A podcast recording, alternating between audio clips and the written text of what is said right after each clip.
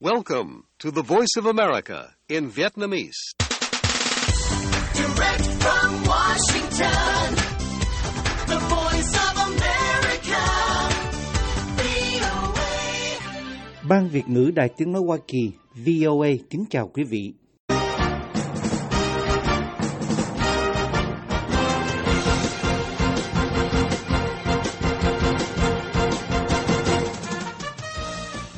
Trong chương trình thời sự quốc tế của đài VOA sáng thứ Tư ngày 27 tháng 9 năm 2023 giờ Việt Nam, mời quý vị theo dõi các tin tức thời sự đáng chú ý bao gồm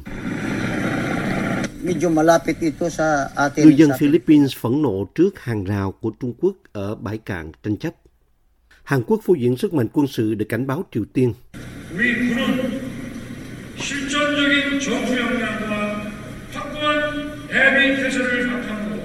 Tổng thống Hàn Quốc Yoon suk yeol cảnh báo Bình Nhưỡng khi ông phát biểu trước quân đội tại căn cứ không quân Seoul.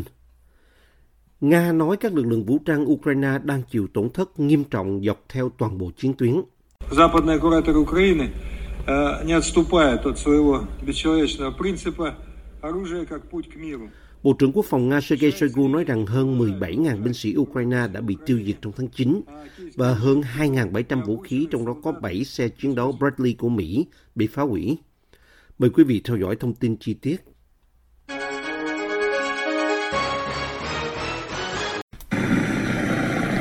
Medyo malapit ito sa atin sa Pilipinas. Người dân Philippines ở thị trấn ven biển Zambales bày tỏ phẫn nộ sau khi tuần duyên Trung Quốc hôm Chủ nhật đặt một hàng rào phao dài gần bãi cạn Scarborough, một bãi đá cách Philippines 200 km. Bãi cạn Scarborough chiến lược được đặt theo tên của một chiếc tàu chở hàng của Anh mắc cạn trên đảo San hô vào thế kỷ 18, là nơi xảy ra nhiều năm bùng phát liên tục về chủ quyền và quyền đánh bắt cá. Hôm 25 tháng 9, Philippines đã thực hiện một cuộc hành quân đặc biệt, theo đó các lực lượng tuần duyên tiến vào bãi cạn trên một chiếc thuyền máy nhỏ đóng giả ngư dân, rồi lặn xuống cắt rào chắn và tháo neo. Lực lượng tuần duyên Philippines cho biết nhiệm vụ này được Tổng thống Ferdinand Marcos Jr. phê duyệt, cho thấy quyết tâm duy trì sự hiện diện tại bãi cạn.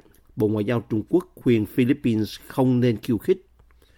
Mặc dù tòa án trọng tài thường trực ở La Hay không ra phán quyết về chủ quyền của Trung Quốc đối với bãi cạn này, nằm trong vùng đặc quyền kinh tế 200 hải lý của Philippines, nhưng tòa án cho biết khu vực này là địa điểm đánh cá truyền thống của một số quốc gia và các cuộc phong tỏa trước đây của Trung Quốc là bất hợp pháp.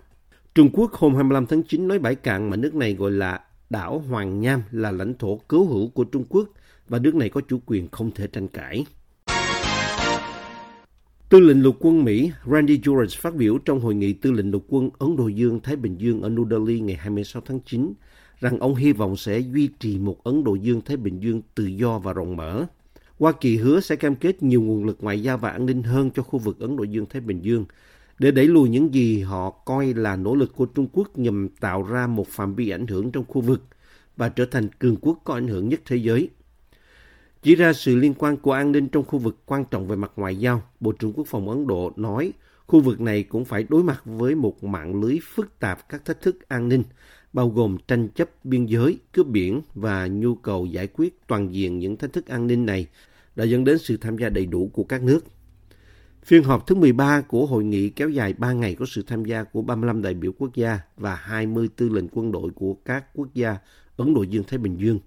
Hội nghị xoay quanh chủ đề trọng tâm là cùng nhau vì hòa bình, duy trì hòa bình và ổn định ở khu vực Ấn Độ Dương-Thái Bình Dương. The voice of America, VOA. Hàng ngàn binh sĩ Hàn Quốc diễu hành qua trung tâm Seoul trong cuộc phô trương sức mạnh quân sự quy mô lớn đầu tiên của đất nước sau một thập niên. Cuộc duyệt binh đánh dấu ngày lực lượng vũ trang với sự xuất hiện của máy bay tấn công, máy bay không người lái và xe tăng, cũng như phi đạn đạn đạo và phi đạn phòng thủ. Sự kiện kéo dài cả ngày là một sự khác biệt so với sự im lặng truyền thống. Thay vào đó là một thông điệp hướng tới các nước láng giềng phía Bắc của họ.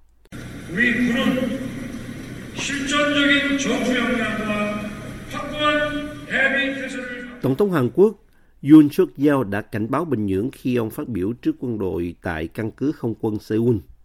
Nếu Triều Tiên khiêu khích, quân đội Hàn Quốc sẽ ngay lập tức đáp trả dựa trên khả năng chiến đấu thực tế và sự sẵn sàng quân sự vững chắc.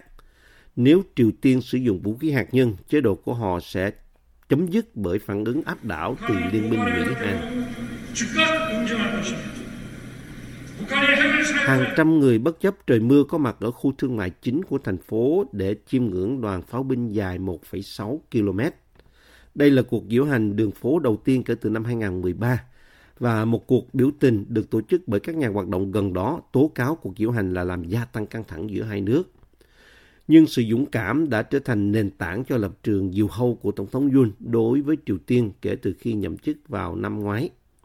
Bất chấp những cảnh báo lặp đi lặp lại trong nhiều thập niên từ quốc tế, Triều Tiên vẫn không ngừng nâng cao năng lực hạt nhân và phi đạn, thậm chí còn công khai đe dọa sử dụng hạt nhân. Đây là những mối đe dọa hiện hữu đối với người dân Hàn Quốc và cũng là một thách thức đáng kể đối với hòa bình thế giới. Sau chuyến thăm Nga gần đây của ông Kim Jong-un, ông Yoon đã tuyên bố bất kỳ sự tăng cường nào đối với chương trình vũ khí của Triều Tiên bởi Điện Kremlin sẽ là một sự khiêu khích trực tiếp. Trong khi đó, Tổng thống Yoon đã tích cực tăng cường mối quan hệ quân sự với Washington và Tokyo. Xuất hiện hình ảnh hôm thứ Ba cho thấy ông Viktor Sokolov, chỉ huy hạm đội Biển Đen của Nga và là một trong những sĩ quan hải quân cấp cao nhất của Nga tham dự một cuộc họp qua đường truyền video. Một ngày sau khi lực lượng đặc biệt Ukraine loan báo họ đã diệt ông này. Trong video, các bức ảnh do Bộ Quốc phòng Nga công bố, ông Sokolov dường như đang tham gia một cuộc họp qua đường truyền video với Bộ trưởng Quốc phòng Nga Sergei Shoigu. Đoạn video này được chiếu trên truyền hình nhà nước Nga. Lực lượng đặc biệt của Ukraine hôm 25 tháng 9 nói họ đã giết chết ông Sokolov, đô đốc Nga ở Crimea, cùng với 33 sĩ quan khác trong một cuộc tấn công bằng tên lửa hồi tuần trước vào trụ sở hạm đội biên đen của Nga ở cảng Sevastopol. Sáng ngày 26 tháng 9, người phát ngôn Điện Kremlin Dmitry Peskov từ chối bình luận về tuyên bố của Ukraine, yêu cầu các phóng viên nêu câu hỏi đó với Bộ Quốc phòng. Trong đoạn video do Bộ Quốc phòng Nga công bố, ông Sergei Shoigu phát biểu rằng hơn 17.000 binh sĩ Ukraine đã bị tiêu diệt trong tháng 9 và hơn 2.700 vũ khí, trong đó có 7 xe chiến đấu Bradley của Mỹ đã bị phá hủy. Ông Shoigu nói các lực lượng vũ trang Ukraine đang chịu tổn thất nghiêm trọng dọc theo toàn bộ chiến tuyến, đồng thời bổ sung rằng cuộc phản công của Ukraine cho đến nay vẫn chưa mang lại kết quả.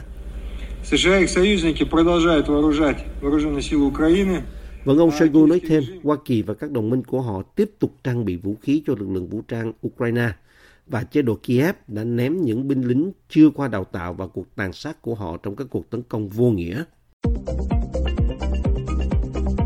Podcast Thời sự quốc tế của Đài Tiếng Nói Hoa Kỳ VOA cập nhật tin tức thời sự quốc tế mới nhất mỗi ngày, các chuyên mục đặc biệt về Việt Nam và thế giới, các bài phỏng vấn, tường trình, bình luận và phóng sự của phóng viên và cộng tác viên đài VOA về các vấn đề liên quan đến Việt Nam và quốc tế. Mời quý thính giả đăng ký podcast Thời sự quốc tế VOA trên các ứng dụng Spotify, Google Podcast, Apple Podcast hay trên bất cứ ứng dụng phổ biến nào để nghe podcast Thời sự quốc tế VOA mới mỗi ngày.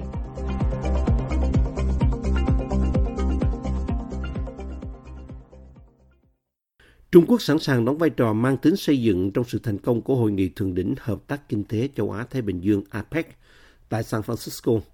Nhà ngoại giao hàng đầu của nước này nói hôm 26 tháng 9 sau khi Chủ tịch Tập Cận Bình vắng mặt tại Hội nghị Thượng đỉnh thường niên của G20 ở Ấn Độ.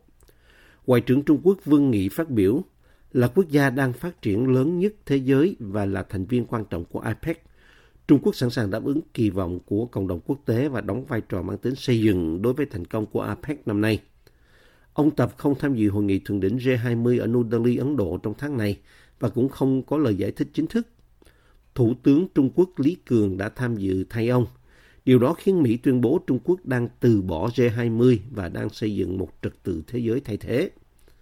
Tất nhiên chúng tôi và tất cả các bên hy vọng rằng Hoa Kỳ sẽ nhận thức về trách nhiệm của mình với tư cách là chủ nhà, thể hiện sự cởi mở công bằng, tiếp nhận và trách nhiệm, đồng thời tạo điều kiện tốt hơn để hội nghị diễn ra suôn sẻ. Ông Vương nói trong một cuộc họp báo khi được hỏi liệu ông Tập có tham dự APEC hay không. Ông Vương cho biết thêm rằng Trung Quốc đang liên lạc với các bên liên quan và sẽ đưa ra thông báo vào thời điểm thích hợp. Đối thoại giữa Trung Quốc và Mỹ đang dần được nối lại bất chấp căng thẳng giữa hai siêu cường, đặc biệt là vấn đề Đài Loan. Người ta đang hy vọng rằng ông Tập sẽ gặp ông Biden bên lề APEC sau khi bỏ lỡ cơ hội gặp mặt trực tiếp tại G20 ở Ấn Độ. Trong cùng một cuộc họp báo, ông Vương nói rằng Trung Quốc phản đối việc mở rộng một cách bừa bãi các liên minh quân sự nhằm siết chặt không gian an ninh của các quốc gia khác. Ông Vương nói như vậy mà không nêu tên bất kỳ quốc gia nào. Bắc Kinh chỉ trích những nỗ lực liên tục của Washington nhằm tăng cường liên minh quân sự ở khu vực châu Á-Thái Bình Dương. Trung Quốc đặc biệt không tán thành các căn cứ mà quân đội Hoa Kỳ đang xây dựng ở miền Bắc Philippines đối diện với Đài Loan, hòn đảo mà Trung Quốc tuyên bố là một phần lãnh thổ của mình. Trung Quốc từ lâu ủng hộ mối quan hệ đối tác hơn là liên minh và không nằm trong bất kỳ khối quân sự nào. Hạ viện do đảng Cộng hòa kiểm soát sẽ cố gắng thúc đẩy việc cắt giảm chi tiêu mạnh mẽ trong tuần này, tuy rằng điều này không có cơ hội trở thành luật và có thể buộc chính phủ Hoa Kỳ phải đóng cửa một phần vào Chủ nhật 1 tháng 10 tới. Chủ tịch Hạ viện Kevin McCarthy đã từng tìm cách tránh kịch bản đó khi đạt được thỏa thuận chi tiêu với Tổng thống đảng Dân Chủ Joe Biden vào mùa xuân này. Nhưng một số thành viên ngay trong cùng đảng với ông đe dọa sẽ phế truất ông nếu ông không ủng hộ việc cắt giảm mạnh hơn – mà việc cắt giảm này chắc chắn sẽ bị Thượng viện do đảng Dân Chủ kiểm soát bác bỏ. Hàng trăm ngàn công chức liên bang sẽ phải nghỉ việc tạm thời và một loạt dịch vụ từ giám sát tài chính đến nghiên cứu y tế sẽ bị đình chỉ nếu Quốc hội Mỹ không cấp kinh phí cho năm tài chính mới, bắt đầu từ ngày 1 tháng 10. Quốc hội thường bị lỡ thời hạn đó và họ thông qua các dự luật chi tiêu tạm thời để tránh tình trạng chính phủ bị gián đoạn trong khi Quốc hội hoàn thành công việc về ngân sách chính thức. Nhưng cho tới nay, ông McCarthy vẫn chưa thể vận động đủ sự ủng hộ cho việc gia hạn chi tiêu tạm thời, vì một nhóm đảng viên Cộng hòa theo đường lối cứng rắn đã từ chối ủng hộ ông. Đảng Cộng hòa kiểm soát Hạ viện với tỷ lệ đa số 221 trên 212 và chỉ có rất ít phiếu của những người dao động. Ông McCarthy đang tạm gác lại dự luật về ngân sách tạm thời và thay vào đó sẽ thúc đẩy dự luật phản ánh các ưu tiên của đường lối bảo thủ Ông McCarthy cho biết các nhà lập pháp từng chặn dự luật chi tiêu vào tuần trước nay đã sẵn sàng hợp tác hơn. Ông nói với các phóng viên hôm 25 tháng 9, rõ ràng là họ sẵn sàng làm việc ngay bây giờ, vì vậy chúng tôi có thể có cơ hội. Trong khi đó, Thượng viện dự kiến sẽ tiến hành thông qua dự luật chi tiêu tạm thời ngày 26 tháng 9. Nếu dự luật này được thông qua, điều đó có thể buộc ông McCarthy phải dựa vào các phiếu bầu của đảng Dân Chủ để thông qua và tránh phải đóng cửa trước ngày 1 tháng 10 Điều này sẽ gây ra tức giận từ phe cánh hữu của ông và có khả năng khiến công việc của ông gặp rủi ro. Ông Trump kêu gọi đảng Cộng hòa buộc chính phủ phải đóng cửa để can thiệp vào hai vụ án hình sự liên bang của ông. Bộ Tư pháp cho biết việc truy tố hình sự sẽ tiếp tục trong trường hợp chính phủ đóng cửa. Chương trình thời sự quốc tế của đài VOA xin được kết thúc ở đây. Hẹn gặp lại quý thính giả trong bản tin thời sự quốc tế ngày mai. This program has come to you from the Voice of America, Washington.